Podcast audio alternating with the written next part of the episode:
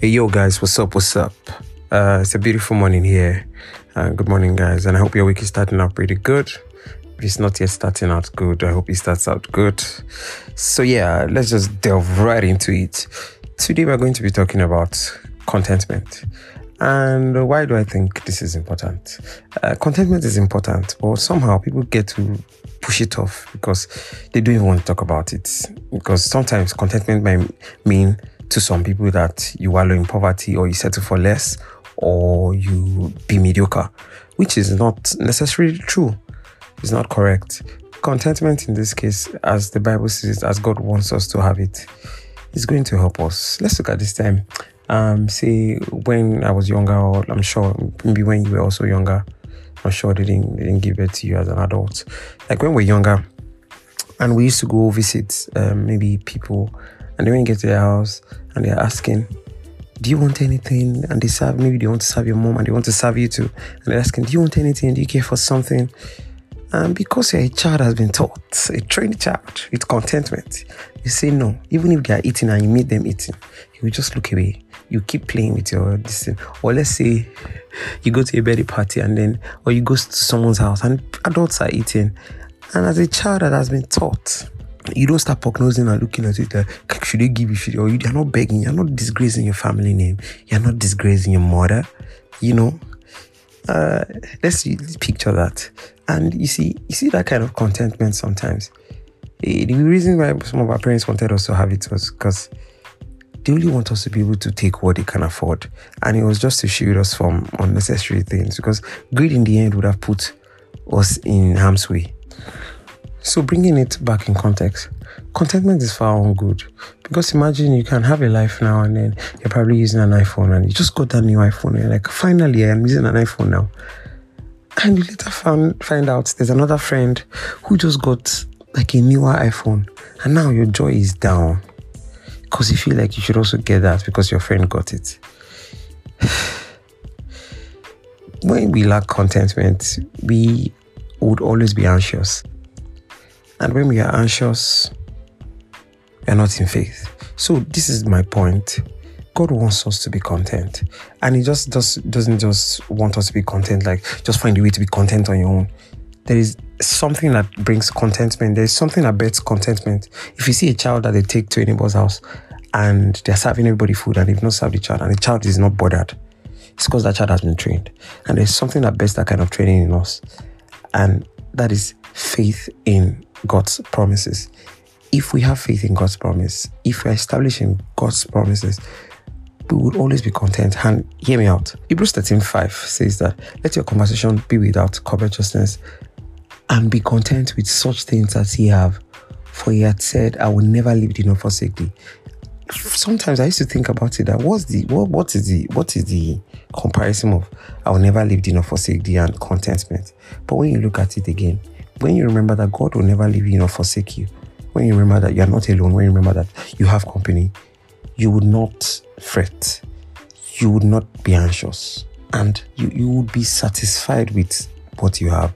So if you find yourself struggling to be content, I think what you should address is your understanding of God's word is your reassurance of God's word. So try your best to make sure that you reassure yourself of, God, of God's promises. Reassure yourself that God has said He will never leave you nor forsake you. And that's why it's important that we reassure ourselves. And we do that with God's word, not aspire to aspire. And you know that thing they used to tell us when we were young and they say, read your Bible, pray every day. I feel like that was the most life changing advice that we got, the best advice that we got from the start of our lives. Because in the end, when you look at it, everything goes back to reading our Bible, praying every day if you consider God's word long enough, the promises will be in your heart. Contentment will be bet in you.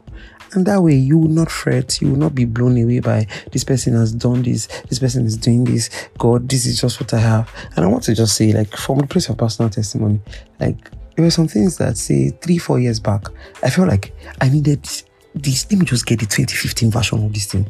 And I'm set, set. Just, I'll be satisfied. And looking back, I feel like I didn't even know that God had bigger things in store. Do you get? And I'm grateful now.